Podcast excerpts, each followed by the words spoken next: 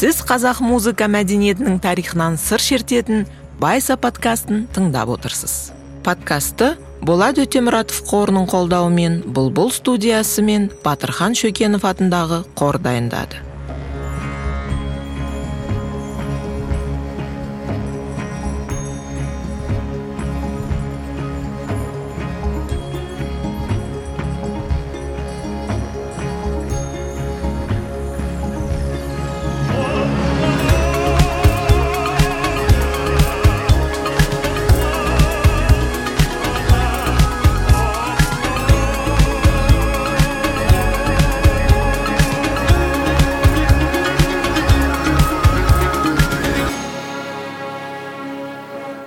Жетінші эпизод.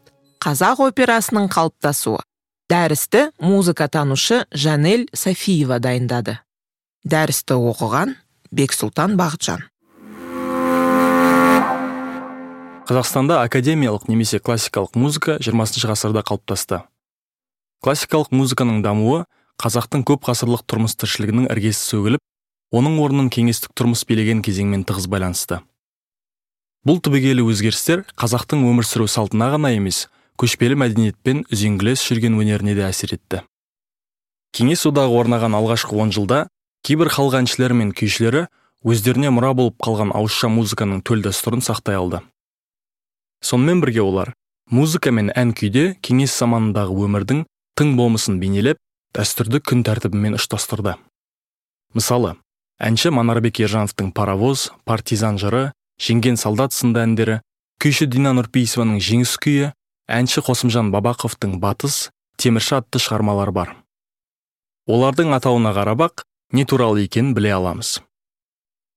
Десе де кеңес дәуірінде дәстүрлі музыка мен дәстүрдің насихаттаушыларын мәдени кеңістіктен біртіндеп және мақсатты түрде ығыстыра бастады. Зира наурызбаева мұндай саясаттың төрт негізгі себебін атайды.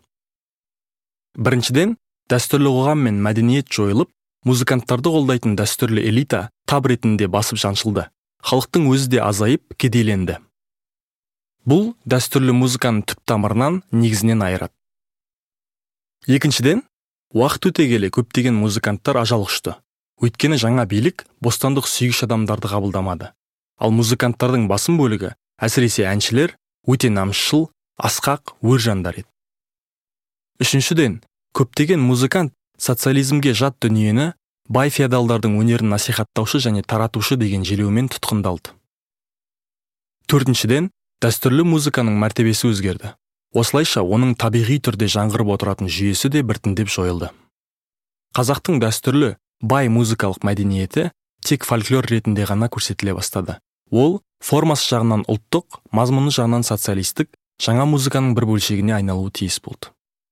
Сталиннің тұжырымы осы еді. Іс жүзінде еуропалық үлгідегі тиісті жанры мен элементтері бар музыка жасау туралы сөз қозғалды. Опера мен симфония оркестр мен дербес еуропалық аспаптар гомофонды гармониялық мәнер және қарқынды құрылым. Қазақ музыкасын осы бағытта дамытуға шешім қабылданды. Уақыт өте келе академиялық музыканың жаңа жанрлары мен формалары ірі қалаларда дамып қазақтың дәстүрлі өнері шалғай аймақтарда ошақ басындағы той томалақтарда үлкендердің жадында ғана сақталып қалды. 1919 жылы павел виноградовтың бастамасымен сол кездегі верный қаласында революциялық және халық әндерін орындайтын қызыл әскер хоры құрылды. Дәл осы кезде орынборда бейімбет майлин мен сәкен сейфуллин драма үйірмесіне жетекшілік етсе семейде мұхтар әуезовтің пьесалары қойылды. Әлеуметтік саяси бағыттағы кеңес идеологиясы орталық азияның барлық елін қамтыды. Осы тұста композиторлық және орындаушылық шығармашылықты қамтитын музыкалық жазба дәстүрді қалыптастыру маңызды болды. Бұл халықтың өмірін мәдени тұрғыда түрлендіру үшін жасалмағаны сөзсіз. Кеңес үкіметіне идеологиялық құралдары мен адамдарға ықпал ететін тәсілдері қажет болды. Сондықтан рухани ағартуға бәс тікті сөйтіп жоқшылық ашаршылық және азаматтық соғыспен қатар қоғамдық өмірде белсенді бұқаралық мәдени ағарту шаралары басталды. Аймақтарда театрлар мен концерт залдары музыка мектептері мен көркем өнерпаз үйірмелері бірінен соң бірі ашылып халықты нота мен еуропалық музыка аспаптарында ойнауға үйрете бастады. Сондықтан қазақстанда операның пайда болуы уақыт талабы еді. Негізінен опера 16-17 ғасырлар тоғысында дамыған жанр. Опера сол заманда тың идея тудырушы еліктіретін әрі танымал құбылыс еді.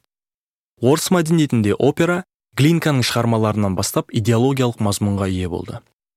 Бұл жайт тілі мен ділі бөлек республикаларды біртұтас совет халқына біріктіруді көздеген кеңес үкіметінің назарынан тыс қалмады.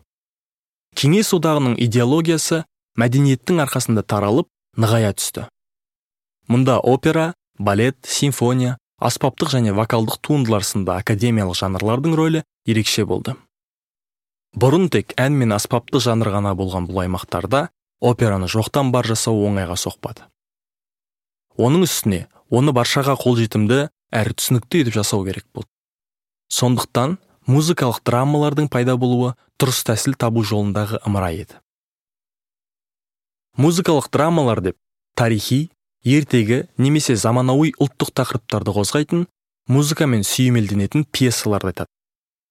Музыкалық драманы операның мейлінше жеңілдетілген нұсқасы деуге болады. Ал бізде мұндай туындылардың музыкалық бөлігі қазақтың дәстүрлі ән күйінен тұрды. Яғни жұртшылыққа жақсы таныс материалдар еді.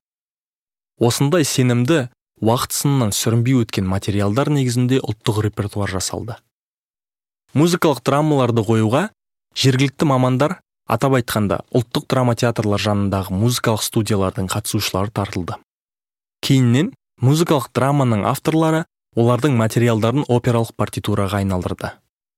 Мәселен алматы театр жанындағы музыкалық студияда істеген ахмет жұбанов пен латиф хамиди абай операсын жазды.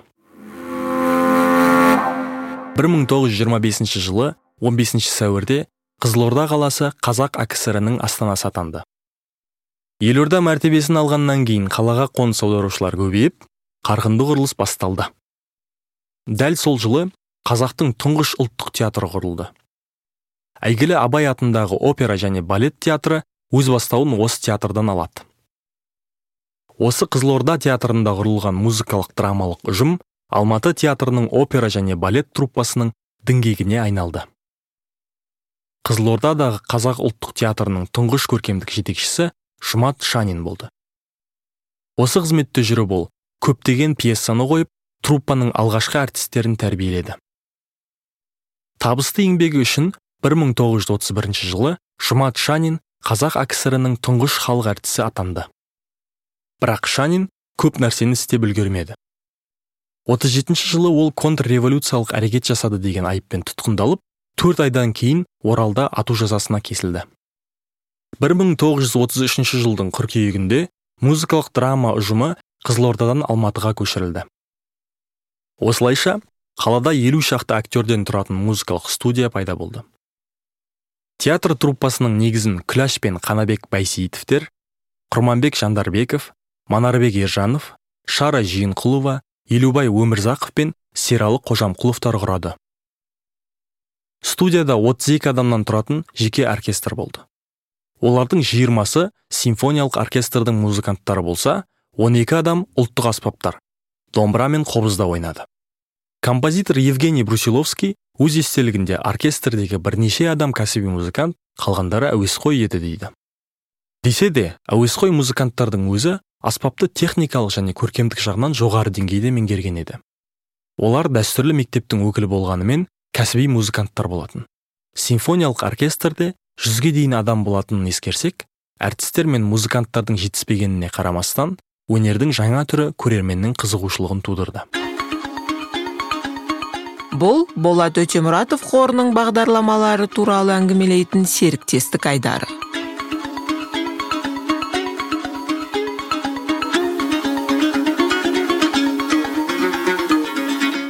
2021 жылы батырхан шөкенов атындағы қор мен болат өтемұратов қоры композиторларға арналған батырлап музыкалық резиденциясының негізін қалады. Батырлап апталық резиденция мұнда композиторлар жаңа білім алып дағдысын шыңдайды. Эксперимент жасап әріптестерімен танысып кәсіби байланысын нығайтады. Бұл туралы толығырақ батырхан шөкенов атындағы қордың жобалар жөніндегі менеджері батырлап жобасының жетекшісі гаухар қожашева айтып береді. Мы вдохновлялись феноменами времени бізді батыр өмір сүрген кезеңнің феномені шабыттандырды.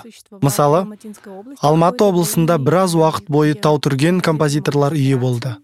Онда композиторлар бас қосып өнермен айналысатын демалып шабыт алатын еді. Күнделікті күйбелең тірлік композиторлар мен музыканттарға өткенге көз тастап өз шығармашылығына басқа қырынан қарауға мұрша бермейді коммерциялық жобаларды қолға алғанда өзіңе ұнайтын нәрсені жасау оңай емес. Біз жас композиторларға бір ортаға жиналып бір біріне шабыт сыйлап жаңа дүниелерді зерттеп өз тәжірибелерімен бөлісіп өздеріне ұнаған музыкасын жазатын мүмкіндік бергіміз келеді. Резиденция олардың әрі қарай кәсіби дамуына серпін береді деп сенеміз. Былтыр алғашқы резиденцияға қатысуға алпыс композитор өтініш білдіріп ішінде оны шақырту алды. Олар бір апта бойы алматының іргесіндегі тау бөктеріндегі әсем үйде тұрып музыка бизнесінің қыр сырына баулитын тренингтерге қатысып ағаштан және мыстан жасалған үрмелі аспаптар ұжымымен бірлесе жұмыс істеді. Нәтижесінде батырлап волюм 1 көп жанрлы альбомы жарық көрді. Оны барлық музыкалық стримингтен тыңдауға болады. Мы решили сделать биыл екі шеберлік сыныбының өтуіне басымдық береміз деп шештік. бұл санжар бәйтереков жетекшілік ететін заманауи академиялық музыка шеберханасы. ол қазақстандық композитор және игеру ансамблінің көркемдік жетекшісі. екіншісі далер назаров жетекшілік ететін тәжірибелік шеберхана. ол тәжік музыканты композитор. сондай ақ батырдың досы әрі әріптесі. биылғы резиденцияның ерекшелігі біз бүкіл орталық азия аумағында байқау өткіздік. Оған қырғызстаннан өзбекстаннан да қатысты. Резиденцияны өткізгеннен кейін композиторларға музыка жазуға грант бердік. Тәжірибелік шеберханадан шыққан музыканттардың өтінімдеріне тәнті болғанымыз сонша болат өтемұратов қорымен бірлесіп гранттар санын көбейтуді ұйғардық. Сөйтіп төрт емес он грант бөлдік. Осы жазғы екінші резиденцияға қатысушылар өз жобаларымен белсенді жұмыс істеп синглдар мен шағын альбомдар жазып аудиовизуалды туындылар жасап жатыр. Олардың шығармалары биыл күзде концерттерде орындалады. Кейін барлық музыкалық стримингте жарық көреді. Мы хотим продолжать біз әртүрлі жанрды зерттеуді жалғастырғымыз келеді. ал болашақта джаз немесе басқа да бағытты таңдайтын шығармыз. нәтижесі. Қазақстан мен орталық азияның ұмтылысы мен үмітін мәдениетін танытатын заманауи музыка болмақ. композиторларымыздың халықаралық музыка нарығында бәсекеге қабілетті болғанын қалаймыз. себебі қазақстанға да орталық азияға да береріміз бар деп сенеміз. Олар бәсекеге қабілетті болу үшін зор мүмкіндікке ие болып білімі мен қабілетін арттырғанын қалаймыз.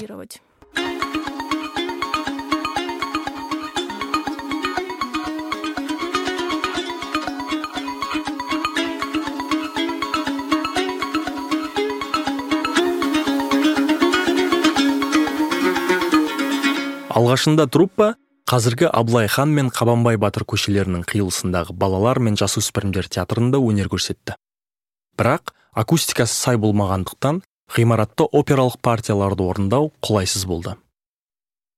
Содан соң 1933 жылы алматыдағы болашақ опера театрының жобасына сәулетшілердің бүкіл одақтық байқауы жарияланды. Комиссия жұмыстарды іріктеуге өте мұқият кірісті. Жобалаушылар бірнеше рет ауысты.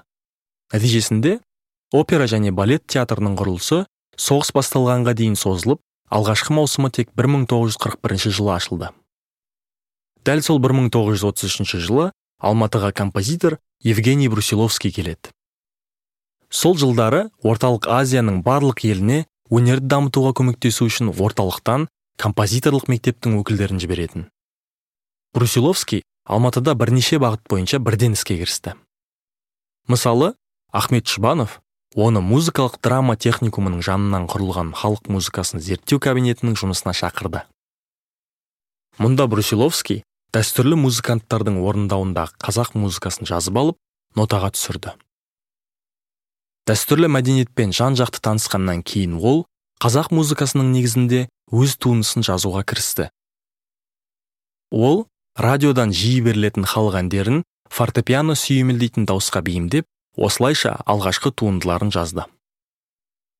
Сол кездегі танымал актер режиссер қанабек байсейітовтің ұсынысымен оның жары күләш байсейітованың даусына арнап брусиловский тұңғыш қазақ операсы қыз жібекке музыка жазуға кірісті.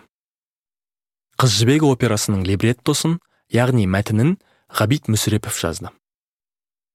Либретто жібек пен төлегеннің махаббаты төлегеннің мерт болып жібектің қайғыдан қан жұтып қаза болуымен аяқталатын қазақтың лиро эпостық жырының негізінде жазылды. Операдағы партияларды орындаған ғарифолла құрманғалиев құрманбек жандарбеков манарбек ержанов күләш пен қанабек байсейітовтер қыз жібек операсының жарық көруіне белсенді атсалысты. Олар спектакльді қоюмен айналысты композиторға қазақ музыкасын жетік меңгеруге көмектесті. Ең бастысы олар операға арқау болған халық әні мен ауыздан ауызға таралған кәсіби әндерді таңдап ұсынған еді.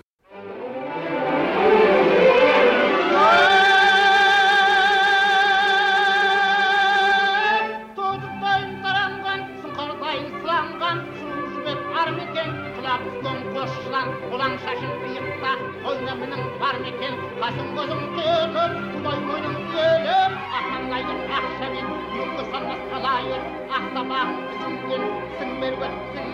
белем етім қар мекен ата артып көн бұзып алтай жүріп жол кезіп келіп тұрған алыстан төлегендей серігім арманың сірәні бар мекен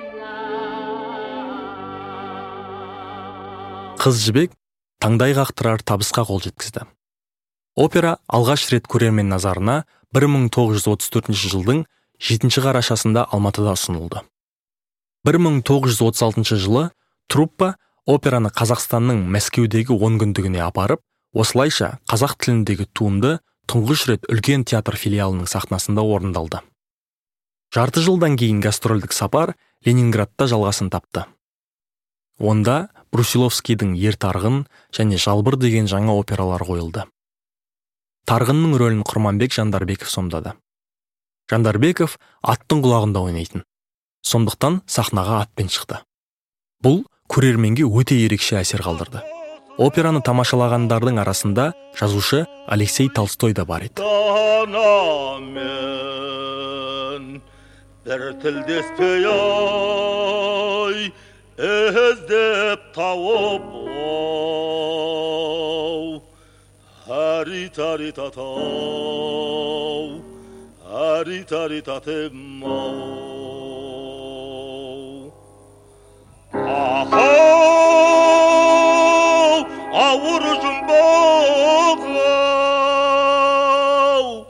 қайда барам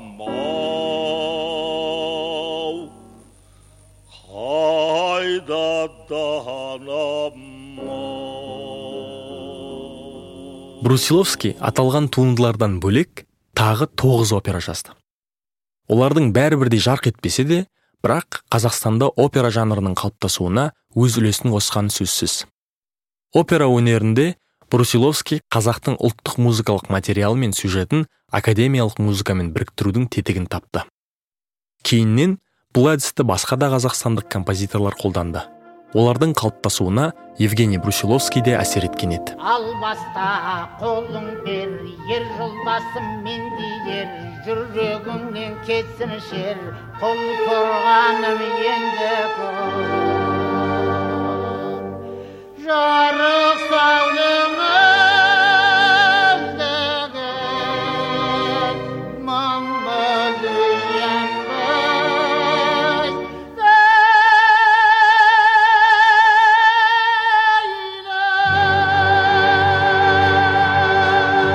отызыншы жылдары жас қазақ композиторлары мәскеу консерваториясының ұлттық бөлімдерін тәмамдады отанына оралғаннан кейін олар ұлттық композиторлар мектебінің қалыптасуына атсалысты. Бір қызығы қазақстанда опера репертуарын бірнеше композитор автор ретінде бірігіп жазған.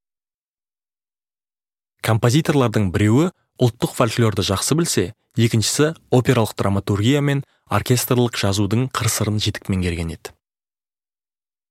Кейде авторларының бірінің есімі аталмай қалып жатты.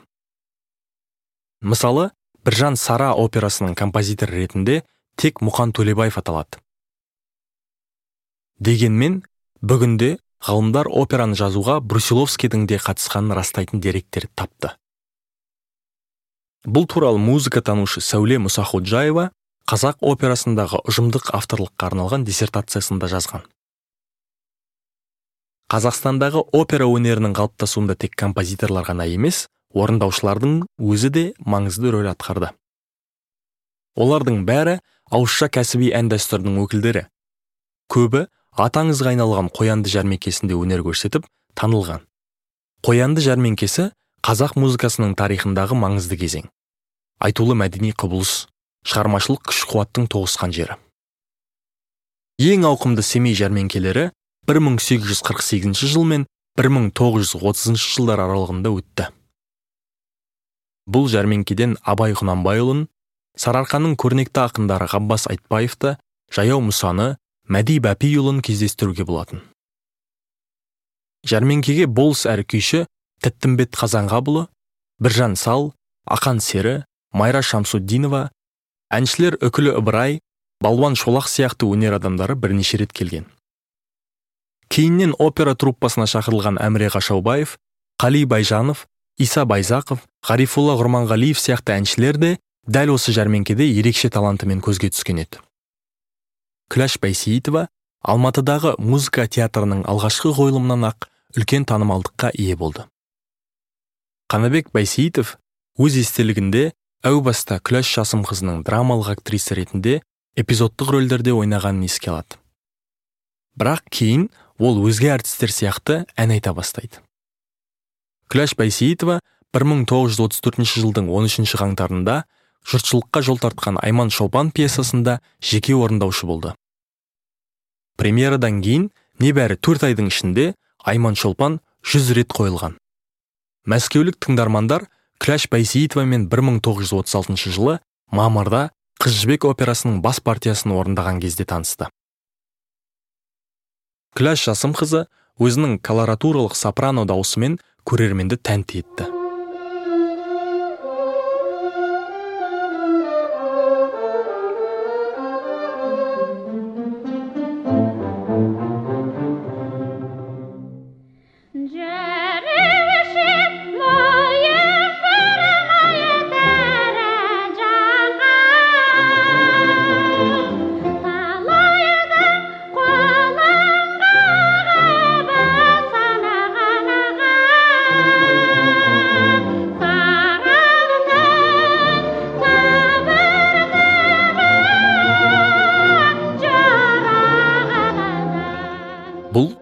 Үздік және күрделі вокалдық партияларды орындай алатын ең жоғары әйел дауысы.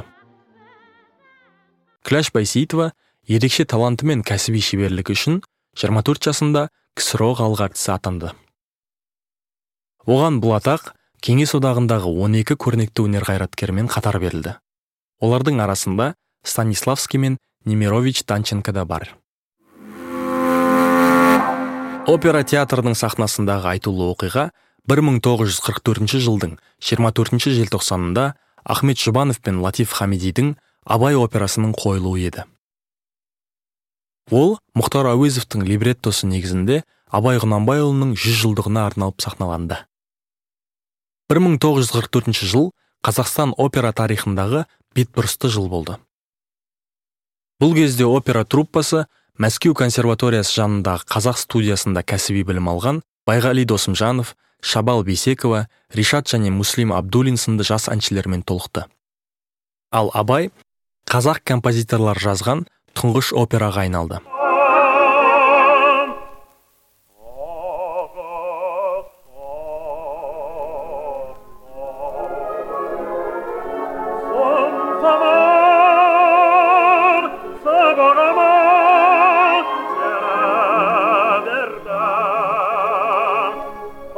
Абай операсының бұрынғы опералардан ерекшелігі тек бұл ғана емес. Мұнда алғаш рет тыңғылықты нөмірлері мен міндетті элементтері бар толыққанды опералық драматургия қолданылды. Мысалы брусиловскийдің қыз жібек және жалбыр операларында қазақ әндері ауызекі диалогпен үйлесім тапса ер тарғын операсында диалогтың орнына ән мен күйді байланыстыратын речитатив қолданылған. Ал абай операсында бәрі басқаша. Мұнда композиторлар нағыз арияларды ансамбль мен хорды авторлық музыкалық материалдарды пайдаланды. Абай операсын қоюға дайындық 30 жылдары композиторлар абайдың әндерін қағазға түсіруге кіріскенде басталды ахмет жұбанов абайдың немересі мәкеннің орындауындағы 16 әнді ал латиф хамиди абайдың жиені ахрамның орындауындағы әндерді нотаға түсірген бұдан бөлек операда халық әндері мен күйлері де қолданылған. Десе де музыканың басым бөлігі жұбанов пен хамидидің төл туындысы. Опера сюжеті үйлену тойы спорттық жарыстар билер соты айтыс және тағы сол сияқты дәстүрлі қазақ қоғамына тән әдет ғұрыптарды қамтыды. Көрерменді операның сюжеті ғана баурап қоймайды. Сондай ақ екі топтың қайшылығына негізделген драматургиясы да кәсіби жасалған. Бірінші топ қазақ қоғамындағы өзгерістерге ұмтылады. Бұлар абай айдар және ажар. Екінші топ керісінше ескі тәртіпке болаттай берік өзгерістен қорқады. Бұлар жиренше нарымбет және әзім. Үш акті бойында кейіпкерлердің қарым қатынасы шиеленіскен тартыс арқылы ашыла түседі. Әуен ырғақ гармония тембр сынды музыкалық құралдар арқылы композиторлар әртүрлі мінез құлықты кейіпкерлердің қарым қатынасын қалай өрбігенін береді. Жұбанов пен хамиди музыкалық драматургия заңдарын сақтай отырып қазақ музыкасы мен академиялық музыканың өзара байланысын мүлдем басқа сапалы деңгейге көтерді. Абай операсы қазақтың опера мектебінің брендіне айналды. Ал шығарманың неше түрлі қойылымы бар. Заманауи нұсқалардың бірі премьераның 75 жылдығында көрермен назарына ұсынылды. Әлі күнге дейін алматы опера театрының әр маусымы абай операсымен ашылады. Қазақ операсы одан әрі дамып келеді. Композиторлар дәстүрлі ән күй толық орындалғанда оларды сол күйінше тікелей қолданудан біртіндеп бас тартуда. Құддыс қожамияров сыдық мұхамеджанов ғазиза жұбанова еркеғали рахмадиев және басқа да композиторлардың операларында ұлттық мұрамен жұмыс істеудің жаңа принциптері қазақ операсының жаңа үлгісі қалыптасып кейіннен бұл 21 ғасырдың композиторларының туындыларында қайта ой елегінен өтіп өзгеріске ұшырайды. Сіздер өткен ғасырдың 30 жылдары қазақстанда ұлттық операның қалай пайда болғаны.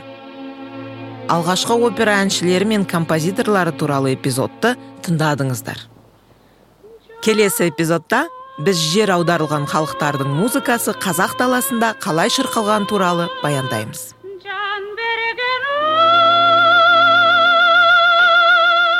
Байса подкастын дайындауға атсалысқандар. Подкасттың редакторы және продюсері айсұлу тойшыбекова қазақ тілді мәтіндердің редакторы кәмшат әбдірайым подкасттың қазақ тіліндегі редакторы айгүміс сексенбаева ғылыми кеңесші раушан жұманиязова дыбыс режиссері дауд жантасов композитор эмиль досов әкімші анель хасенқызы мұқаба дизайнері гүлдана тауасар баяндаушылар айғаным рамазан және айсұлу тойшыбекова. Дыбыстаушы сәлім балғазин. Мәтіндерді қазақ тіліне аударған фридрих шегіртке.